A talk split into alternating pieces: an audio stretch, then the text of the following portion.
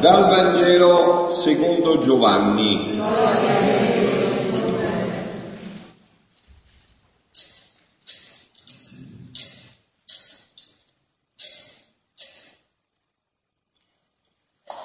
Prima della festa di Pasqua, Gesù, sapendo che era venuta la sua ora di passare da questo mondo al Padre, avendo amato i suoi che erano nel mondo, li amò sino, fino alla fine. Durante la cena, quando il diavolo aveva già messo in cuore a Giuda, figlio di Simone Iscariota, di tradirlo, Gesù, sapendo che il Padre gli aveva dato tutto nelle mani e che era venuto da Dio e a Dio ritornava, si alzò da tavola, depose le vesti, prese un asciugamano e si lucinse attorno alla vita. Poi versò dell'acqua nel cadino e cominciò a lavare i piedi dei discepoli e asciugarli con l'asciugamano di cui si era cinto. Venne dunque da Simon Pietro e questi gli disse, Signore, tu lavi i piedi a me? Rispose Gesù, quello che io faccio tu ora non lo capisci, lo capirai dopo. Gli disse Pietro, tu non mi laverai i piedi in eterno. Gli rispose Gesù, se non ti laverò non avrai parte con me. Gli disse Simon Pietro, Signore, non solo i piedi ma anche le mani e il capo. Soggiunse Gesù, chi ha fatto il bagno non ha bisogno di lavarsi se non i piedi ed è tutto puro, e voi siete puri, ma non tutti. Sapeva infatti chi lo tradiva, per questo disse non siete puri. Quando ebbe lavato loro i piedi, riprese le sue vesti, sedette di nuovo e disse loro, capite quello che ho fatto per voi? Voi mi chiamate il Maestro e il Signore, dite bene perché lo sono. Se dunque io il Signore e il Maestro ho lavato i piedi a voi, anche voi dovete lavare i piedi gli uni agli altri. Vi ho dato un esempio, infatti, perché anche voi facciate come ho fatto io a voi. Parola del Signore. Siano lodati Gesù e Maria. Allora, come vi dicevo nell'introduzione della Santa Messa, la Chiesa, proprio noi sacerdoti, ci indica un tema con cui parlare stasera, con cui fare l'umilia. La Santa Messa, l'istituzione dell'Eucaristia, il sacerdozio e la lavanda dei piedi. Questo gesto di Gesù, la carità, l'amore, l'umiltà. Allora io vorrei iniziare da questo passaggio prima della lavanda dei piedi tratto da un, eh, da un, passaggio che fa Padre Nero canta la messa prendendo l'espressione di Benedetto XVI, molto interessante, no? Quando il Signore dice a Pietro che senza la lavanda dei piedi egli non avrebbe voluto prendere parte alcuna con lui, l'avete sentito, no? Gesù gli dice non ti lavi i piedi, non puoi prendere parte con me. Pietro subito chiede con impeto che gli siano lavati anche il capo e le mani. A ciò segue la parola misteriosa di Gesù. Chi ha fatto il bagno non ha bisogno di lavarsi se non i piedi. Gesù allude a un bagno che i discepoli, secondo le prescrizioni rituali, avevano già fatto per la partecipazione al conflitto pasquale familiare, occorreva ora soltanto la lavanda dei piedi. Cioè Gesù gli ha detto questo. Ma attraverso la narrazione di questo fatto storico, però, Giovanni allude a un significato più profondo. La lavanda dei piedi non indica un singolo specifico sacramento, ma il sacramento di Cristo nel suo insieme, il suo servizio di salvezza, la sua discesa fino alla croce, il suo amore sino alla fine, il suo amò fino alla fine, che ci purifica e ci rende capaci di Dio. Ma qui con la distinzione tra bagno e lavanda dei piedi, è percepibile un'allusione alla vita della comunità dei discepoli, alla vita della comunità della Chiesa che Giovanni vuole consapevolmente trasmettere alla comunità del suo tempo e stasera a noi. Il bagno che ci purifica definitivamente e che ci rende per sempre figli nel figlio e che non deve essere ripetuto è il battesimo. Noi siamo stati lavati fino al midollo delle ossa c'è stato tolto il peccato originale e questo non si può ripetere più, il battesimo non è più reiterabile, una volta fatto vale per sempre, in eterno. Quindi questo è il battesimo che simboleggia Giovanni in questo discorso. L'essere immersi nella morte e risurrezione di Cristo, un fatto che cambia la nostra vita profondamente, radicalmente, perché non si tratta solo di aver tolto il peccato originale, ma si tratta che col battesimo noi siamo stati di nuovo abilitati a deificarci, a diventare di nuovo Dio. Noi col battesimo abbiamo la possibilità di diventare Dio. L'essere immersi in un fatto che cambia la nostra vita, donandoci una nuova identità, un nuovo orizzonte e quindi la, la direzione decisiva. Ma per la comunione conviviale eucaristica, con Gesù abbiamo bisogno della lavanda dei piedi. Di che cosa si tratta di questa lavanda dei piedi? Benedetto XVI trova la chiave per comprenderlo nella prima lettera di San Giovanni. Se diciamo che siamo senza peccato, dice Giovanni, inganniamo noi stessi e la verità non è in noi. Se riconosciamo i nostri peccati, egli che è fedele e giusto ci perdonerà i peccati e ci purificherà da ogni colpa. Abbiamo bisogno della lavanda dei piedi, della lavanda dei peccati di ogni giorno, finché il peccato ritorna e per questo abbiamo bisogno di quello che in seguito verrà chiamato secondo battesimo. Io l'altro giorno sono stato a confessarmi, no? Sacerdote molto anziano. E mi ha detto, ti vai, te ne vai completamente felice. Adesso io ti ho donato il secondo battesimo. Ti ho dato il secondo battesimo battesimo di lacrime, cioè abbiamo bisogno della confessione dei peccati. Ecco la lavanda dei piedi. Abbiamo bisogno della confessione dei peccati, ma la direzione indicata dalla parola di Gesù a Pietro è ovvia. Per essere capaci di partecipare alla comunità conviviale eucaristica con Gesù Cristo dobbiamo essere sinceri dobbiamo riconoscere che anche nella nuova identità di battezzati, di figli nel figlio, pecchiamo. Il giusto pecca sette volte al giorno. Pecchiamo, abbiamo bisogno della confessione, come essa ha preso forma nel sacramento della riconciliazione. In questo incontro con il Signore, Egli lava noi sempre di nuovo i piedi sporchi, e noi possiamo sederci in grazia di Dio a tavola con Lui e riceverlo nella comunione eucaristica. Io ho preferito, no, prima di parlare della comunione eucaristica, a fare questo passaggio.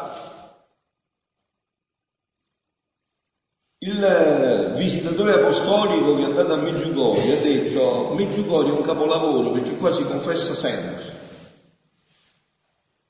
Ormai sapete, ci sono dichiarazioni da tutte le parti, no? Cioè questo luogo cristocentrico, qua si viene per la Santa Messa, per quello che facciamo qui da quattro anni che siamo insieme qua, insomma io l'ho imparato là, lo faccio qua, no? Santa Messa, adorazione eucaristica, la parola di Dio, ma soprattutto in modo speciale la confessione. Diceva lui, io sono sconvolto, io ho girato tutta l'Europa, in, in molti paesi che hanno mirato, non si confessava più, qua invece ho visto che ci sono file enormi di confessioni, cioè si fanno lavare i piedi da Gesù. La confessione, ci avete mai pensato voi? Gesù che piange sui tuoi piedi, te li lava dai tuoi peccati e te li rende candidi come il giorno del battesimo. E questo ci prepara al grande dono di stasera. L'Eucaristia e il sacerdozio. Perché queste due cose sono intimamente legate. Il sacerdote esiste per l'Eucaristia e l'Eucaristia fa il sacerdote. E non ci può essere Eucaristia senza sacerdote. Se io me ne vado voi stasera, potete fare tante cose, ma non potete mangiare Dio. Quindi fate tutte cose che sono secondarie, ma non potete mangiare Dio. Voi sapete che nei sette sacramenti, sei ci donano la grazia. L'Eucaristia invece non ci dona solo la grazia, ci dona proprio Gesù, l'autore della grazia. Cioè è come se i sei sacramenti ti fanno arrivare i raggi del sole. E quindi ti riscaldi, sei luce. L'Eucaristia invece è il sole che viene dentro di te e diventi pure tu sole.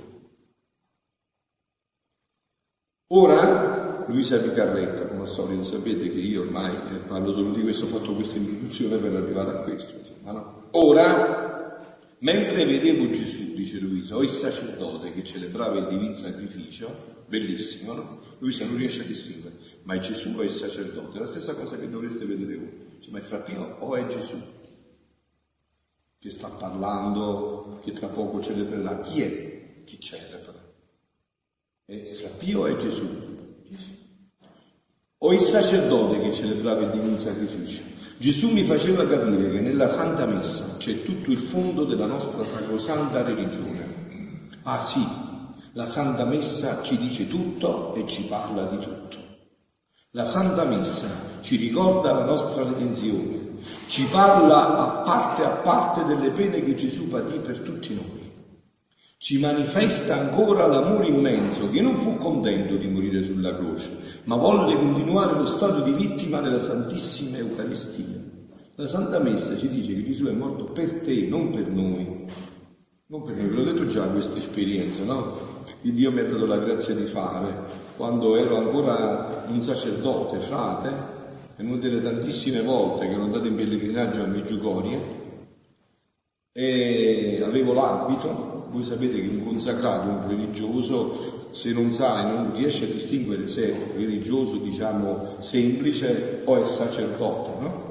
E una persona fuori dalla Santa Messa, dopo della Santa Messa, dopo del rosario di ringraziamento, mi fermò e dice, padre, guardi, le devo dire una cosa, io pensavo si volesse confessare, dico, guarda, ci sono i confessori, e lui mi dice, no padre, vi devo dire proprio una cosa, un'esperienza che mi è successa, la voglio dire a voi, e dimmi figlio mio, dice, guarda padre, io durante la Santa Messa, quando il sacerdote ha elevato l'Eucaristia, dopo della consacrazione, questo è il corpo, prendete, elevato Gesù, io gli dicevo con tutto il cuore, Gesù, Gesù, io ti ringrazio che tu sei andato sulla croce per noi, che tu sii benedetto, grazie per tutto quello che hai sofferto, per averti fatto sputare in faccia per noi, per averti fatto crocifiggere per noi, insomma gli facevi una litania di lodi, bellissimo, no? A un certo punto sente una voce che gli dice fermo, fermo, stai dicendo una bugia. Come? Stai dicendo una bugia, io non sono andato per voi, io sono andato per te. Correggi la litania, per te. Fossi solo tu l'unica anima, io avrei sofferto tutto quello che iniziamo a meditare stasera e continueremo per questi giorni, solo per te, unicamente per te. Questo è lavare i piedi. È chiaro che chi viene lavato i piedi così, è facile poi lavare i piedi dei fratelli, no? se no non ha fatto la prima esperienza. Chi si sente perdonato, amato così, diventa facilissimo perdonare e amare i fratelli. No? Eh sì, è facilissimo. Se voi dite che è difficile, vuol dire che non c'è stata la prima esperienza. Cioè non abbiamo scoperto questo amore che è morto proprio per me, non per noi, per me, unicamente per me, esclusivamente per me. Tutto quello che meriti in questi giorni lo devi applicare a te, po' a noi tutti i peccati che tu hai commesso, Gesù lo, lo viveva unicamente per te, non per tutti. Quindi dice, la Santa Messa ci dice pure, sentite, che i nostri corpi disfatti, inceneriti dalla morte, risorgeranno nel giorno del giudizio insieme a Cristo a vita immortale e gloriosa. Gesù mi faceva comprendere che la cosa più consolante per un cristiano e i misteri più alti e sublimi della nostra religione sono Gesù in sacramento e la risurrezione dei nostri corpi alla gloria. E questo può avvenire solo attraverso il sacerdozio. Una domanda. Quanto tempo al giorno voi pregate per avere santi sacerdoti? Voi, voi credete che i sacerdoti vengono da Marte? Pensate che io sono venuto da un altro pianeta? Stavo al pianeta Terra, io vedo una disistima per il sacerdozio che fa paura. State attenti che questo è il l'inganno di Satana. Eh? Se riesce a far fuori il sacerdozio fa fuori tutto. Eh? Avete capito? Se fa fuori il sacerdozio tu rimani con i tuoi peccati, stasera non c'è il padre Giuseppe che sta là come ogni sera che viene qua, eh? due o tre ore a confessare. Nella mia chiesa è da anni che si confessa due o tre ore, ogni volta che c'è solo tre, quattro, non si capisce, a volte due confessori, sempre. E se non abbiamo più i sacerdoti, chi lo fa questo? E i sacerdoti da dove vengono? Quindi i più grandi doni sono questi. E Gesù in sacramento e la risurrezione dei nostri corpi alla gloria sono misteri profondi che li comprenderemo solo al di là delle stelle. Ma Gesù in sacramento ce lo fa quasi con mano toccare in più modi. In primo luogo la sua risurrezione, in secondo luogo il suo stato di annientamento sotto quelle specie.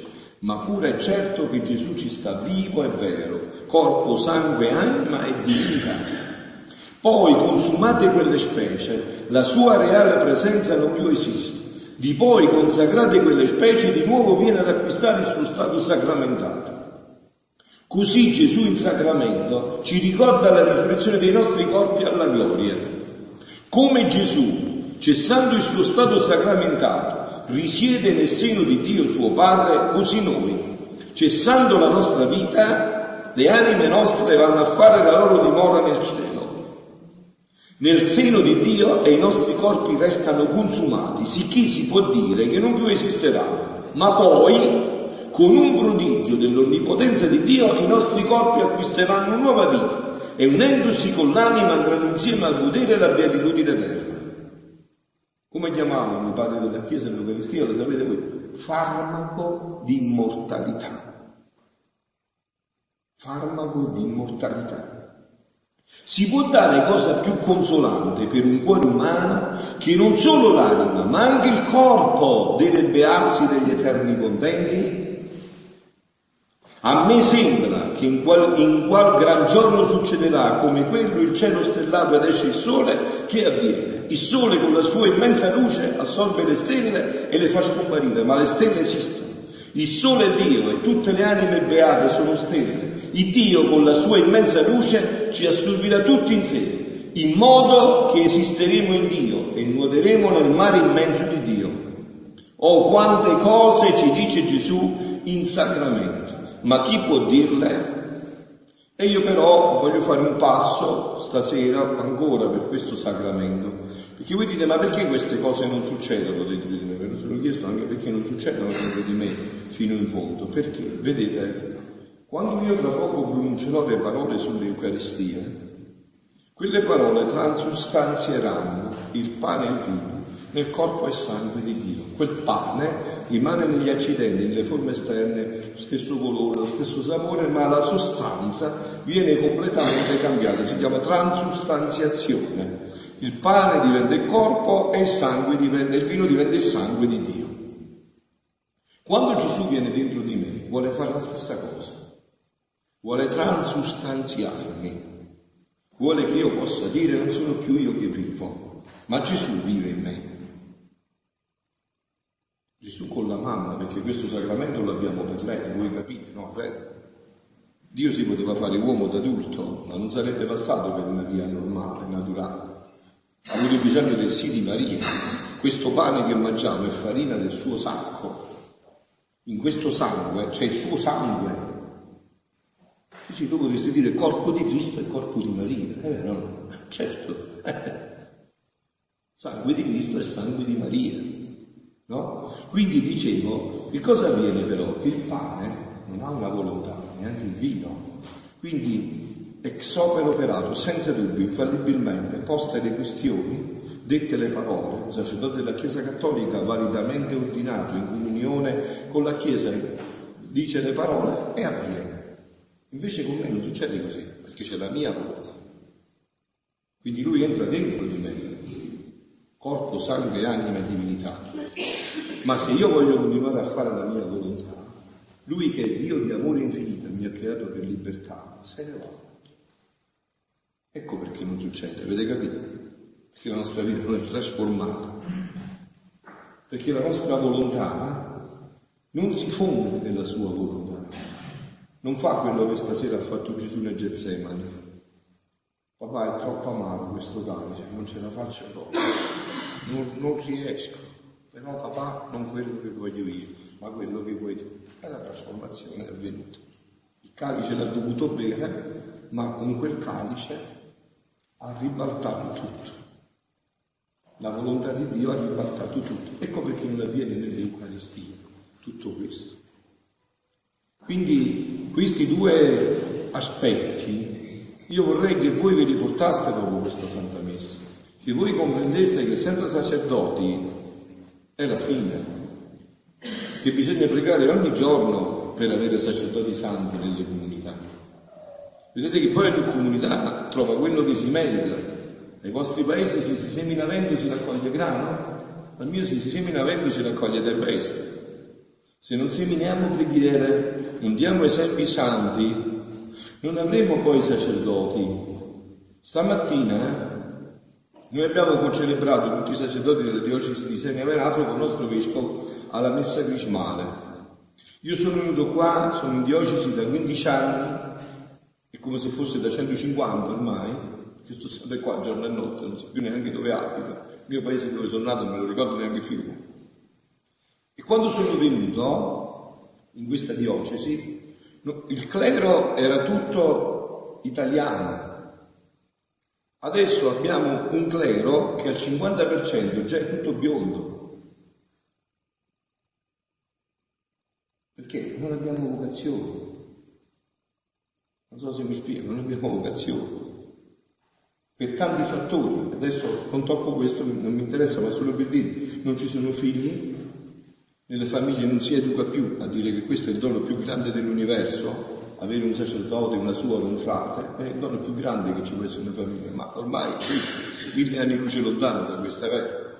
E non si educa più così, e quindi può darsi anche che Dio ci farà toccare un poco e Dio ci ha benedetto, se lo permetterà, quello che succede in Africa, che per, fare, per andare a messa bisogna fare 50 km a piedi, perché non abbiamo più sacerdoti, non preghiamo per queste vocazioni e questo è un momento necessario per ricordarci questo. Ma eh, detto questo, adesso vorrei passare all'ultimo aspetto, quella della lavanda dei piedi. Allora io vi ho detto Guardate, nell'Eucaristia che cosa avviene? Questo che succede, che cos'è? Un atto perfetto di volontà divina. Cioè che cosa succede? Che un gesto umano, un atto così umano, un po' di pane, un po' di vino, diventano qualcosa di infinito, il corpo e il sangue di Dio. Perché l'ostia e il vino, il pane e il vino non hanno volontà e quindi si transustanziano. Gesù a Luisa ha insegnato che un cristiano, un cattolico, può fare di ogni atto della sua vita un'Eucaristia. Che mentre fa i biscotti, la pasta, pulisce il pavimento, può renderlo un atto divino. Leggete queste meraviglie, questo è il sacerdozio battesimale, il vostro, il nostro sacerdozio. Degli esseri sacerdoti sono battezzati, vero? Sono battezzato come voi. Noi siamo tutti una, una, una unica famiglia, siamo tutti legati intimamente, siamo tutti sulla stessa barca. Ecco perché bisogna che il popolo e i sacerdoti stiano sempre insieme, uniti. Siamo sulla stessa barca, non è che c'è una barca diversa. Quindi questo è importantissimo. Ma adesso voglio passare all'ultimo punto, quella della lavanda dei piedi. Cominciò a lavare i piedi, dice Giovanni dei discepoli, e asciugarli con l'asciugatoio di cui si era unto. O mio Gesù, dice Luisa, sembra che il tuo amore non ha posto. Vedo che fai sedere di nuovo i tuoi discepoli. Prendi un gadino di acqua, ti cingi di bianca tovaglia e ti prostri ai piedi dell'Apostolo con un atto, in un atto così umile da attirare l'attenzione di tutto il cielo e farlo rimanere statico. Gli stessi apostoli rimangono quasi senza modo nel vederti prostrato ai loro piedi. Ma dimmi, amore mio, che vuoi? Che intendi con quest'atto così umile? Umiltà non mai vista e che mai si vedrà. Voi sapete da dove viene questo gesto, no? Allora, l'ha detto anche stasera Papa Francesco parlando ai carcerati, disse anche nell'altra omelia del giovedì santo, allora non c'erano state né con i San Pietrini né con l'asfalto, eh? erano strade di polvere e quindi quando si arrivava alle case si arrivava con i piedi sporchi. Allora l'ospite sacro c'era il servo, servo, voi sapete cos'è il servo? Il servo, ci vede il servo, il servizio da servo, no? Servo, che buttava l'acqua sui piedi e li lavava. Quindi era un gesto proprio, era un gesto da, da servo, da schiavo, eh? Ecco quella schiava, da servo. Gesù ha fatto questo gesto per dirci che anche noi dobbiamo stare sempre in questo atteggiamento e dobbiamo ritenerlo una grande gioia quando possiamo servire. Che bella, una delle espressioni che usava Papa Francesco, no? Che adesso ultimamente non è ripetuto, ma la ripeterà sicuramente. Una vita che non serve per servire non serve. Una vita che non serve per servire non serve. Una vita che non serve per servire, perché questo è l'esempio del servire. Una vita che diventa servizio.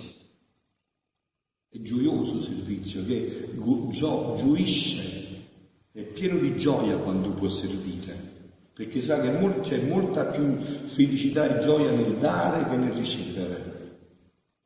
Ah, figlia mia, sentite, voglio tutte le anime e prostrata ai loro piedi come povero mendico, le chiedo, le importuno e piangendo tramunzite d'amore per averle. Voglio prostrata ai loro piedi con questo gradino d'acqua, mescolata con le mie lacrime, che bello, eh? Non è solo acqua, c'erano le lacrime di Gesù e quindi c'erano le lacrime di Maria, no? C'erano tutto dentro per noi, per lavarci piedi, purificarle da qualunque imperfezione e prepararle a riceverle me nel sacramento. Sempre questo, eh? Noi mangiamo Dio perché dobbiamo diventare Dio. Ma scusate, come può un cristiano morire il suo corpo dissolversi se ha mangiato Dio. Una conseguenza logica. O non ci crediamo, o se ci crediamo dobbiamo trarre le conseguenze. Se io ho mangiato Dio, come posso più dissolvermi nel nulla? Sono diventato Dio, ho mangiato Dio, no? E quindi come posso più dissolvermi? Perciò tutto Gesù prepara per questo sacramento. Mi sta tanto a cuore, sentite, quest'atto di ricevermi nell'Eucaristia, qua dice proprio una cosa che non voglio affidare questo ufficio di lavare i piedi agli angeli e neppure alla mia cara mamma. Io stesso voglio purificarne anche le fibbie più intime per disporle a ricevere il frutto del sacramento. E negli apostoli intendevo preparare te, tutte le altre. Stasera lo sto facendo per me e per te per te, tutte le anime. Vi ho detto già, vi ho detto un passo l'altra sera. Gesù, mentre istituiva l'Eucaristia, vedeva tutti, di tutto. Cioè tu, proprio tu, ma proprio, proprio tu, sì, certamente, proprio tu. Unicamente tu, esclusivamente tu. In un'omilia del giovedì santo il Papa ha ripetuto proprio questo, ama a te, faceva con la mano così, ama a te, a te, proprio a te, unicamente a te, esclusivamente a te. L'ha fatto proprio per te. Intendo riparare, io stesso voglio purificare anche le fibre più intime per disporre di e negli apostoli intendevo preparare tutte le anime. Intendendo riparare le opere sante e l'amministrazione dei sacramenti fatti dai sacerdoti con spirito di superbia, vuoti di spirito divino e di disinteresse. Ah, quante opere buone mi giungono più per farmi disonore che per farmi onore più per amareggiarmi che per compiacermi, più per darmi morte che per darmi vita. Queste sono le offese che più mi contristano. Ah sì, figlia mia, numera le offese più intime che si fanno, e questo potrebbe essere la nostra notte di preghiera che facciamo insieme qua, e riparami con le mie stesse riparazioni, consola il mio cuore amareggiato, mi ho afflitto bene, faccio mia la tua vita insieme a te, intendo ripararti tutte queste offese, voglio entrare nei più intimi nascondigli del tuo cuore divino e riparare col tuo, col tuo cuore le offese più intime e segrete che ricevi dai tuoi cari. Voglio, mio Gesù, seguirti in tutto, insieme con te voglio girare per tutte le anime che ti devono ricevere nell'Eucaristia, entrare nei loro cuori e insieme alle tue metto le mie mani per purificarle. Oh Gesù, con queste tue lacrime d'acqua, con cui lavasti i piedi degli apostoli e i miei e di ogni anima, le anime che devono, purifichiamo le anime che devono ricevere, purifichiamo i loro cuori, infiammiamoli, scuotiamole la polvere di cui si sono imbrattati affinché ricevendoli tu possa trovare in loro le tue compiacenze anziché le tue amarezze. Io Gesù, anch'io mi unisco a te, faccio mie le tue preghiere, le tue riparazioni, i tuoi rimedi opportuni per ciascun'anima, voglio mescolare le mie lacrime alle tue, affinché non sia solo, ma sempre mi abbia con te per dividere le tue pene. L'ora della passione dalle 8 alle 9, la cena eucaristica, questa meraviglia del libro della passione. Questa sera vivremo insieme qua. Figlioli, allora questa è la grazia stasera per tutti noi. Quindi sentite insieme con Maria, facendoci dare le sue lacrime nelle nostre lacrime, noi possiamo riparare tutto questo. Vedete, oggi a tavola, e concludo con questo pensiero, dicevo ai frati e alle suore, proprio parlando di questa crisi di vocazione, sacerdoti che non ci sono, ve l'ho detto, no? Frati, suore che non ci sono. Eh? Io non so se voi sapete, ma per esempio qua in diocesi, da quando sono io 15 anni, sono solo due vocazioni alla vita consacrata di Selline che stanno con me, Alessandra, Alessandra, Alessandra che fa Maria Grazia adesso e Francesco che è quello del seminario se perseverano, se esistono. Non ci sono vocazioni, no? Allora io dove ho trovato il segreto? Me l'ha insegnato Papa Francesco l'altro giorno parlando ai sacerdoti, no? A Roma. Mi ha detto ma niente paura, non c'è nessuna paura, il problema è facilissimo da risolvere. Dice, non ho mai visto un pizzaiolo che prende 500 grammi di lievito e 100 grammi di farina. È contrario, basta un po' di lievito per fermentare una massa enorme di farina. Se io riuscissi tra consacrati e laici che mi seguono a fare un figlio, un figlio e mezzo della divina volontà, noi ribalteremo tutto l'universo. Sei un figlio della divina volontà. Uno che vive la divina volontà, che fa atti completi della divina volontà. Voi sapete quando valeva un atto di Adamo, sta scritto anche nel Catechismo della Chiesa Cattolica, numero 374, che nessuno ha superato Adamo in santità, e mai lo supererà se non nella nuova creazione. Sapete quando valeva un atto di Adamo prima del peccato originale? Tutti i santi messi insieme, scusa la Madonna, che lei è riuscita solo di questo, no? Me l'ho detto miliardi di volte. Tutti i santi messi insieme, eh? tutto quello che hanno fatto, io San Francesco, Sant'Antonio, Padre Pio, tutti insieme, tutti, tutti i santi messi insieme, non valevano, non tutti gli altri, ma un solo atto, dice Gesù negli scritti, eh? di Adamo. Non so se mi avete capito, lo ripeto. Tutti gli altri, San Francesco, Sant'Antonio, Padre Pio, tutti, tutti i santi, non valevano un atto di Adamo. Pensate, Adamo a un certo punto ha interrotto questo paese. Maria invece non l'ha interrotto mai, lo ha amplificato sempre di più. Pensate che cosa ha portato questa creatura come eredità al Padre che è nostro. E questo abbiamo anche stasera, figlioli. Quindi siamo pieni di gioia. Deliziamo, viviamo questi giorni anche nella tristezza di Dio che è andato in croce per noi, ma pieni di gioia, perché chi siamo noi se Dio è morto per me, per i miei peccati? Ma quando valiamo?